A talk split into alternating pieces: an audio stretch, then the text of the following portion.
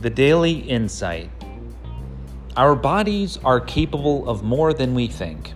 Extreme action specialist Elizabeth Streb has had a lifelong mission to figure out how to fly. Obsessed with flying from a young age, she set out to defy gravity and enhance her body's natural capabilities so that she could spread her arms and soar.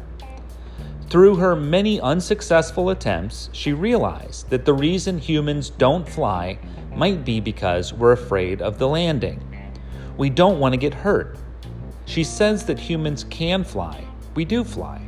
It's just that the duration of our flight is much less than the duration of, say, a butterfly's flight.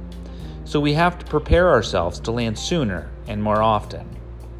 She learned to relish the impact in order to enjoy those seconds of flight. And by learning to relish the impact, she changed her perspective so that the falling was no longer falling, it was flying. The daily action Choose to look at something a little different today.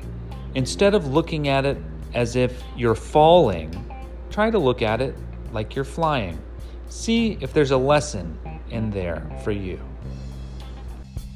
Música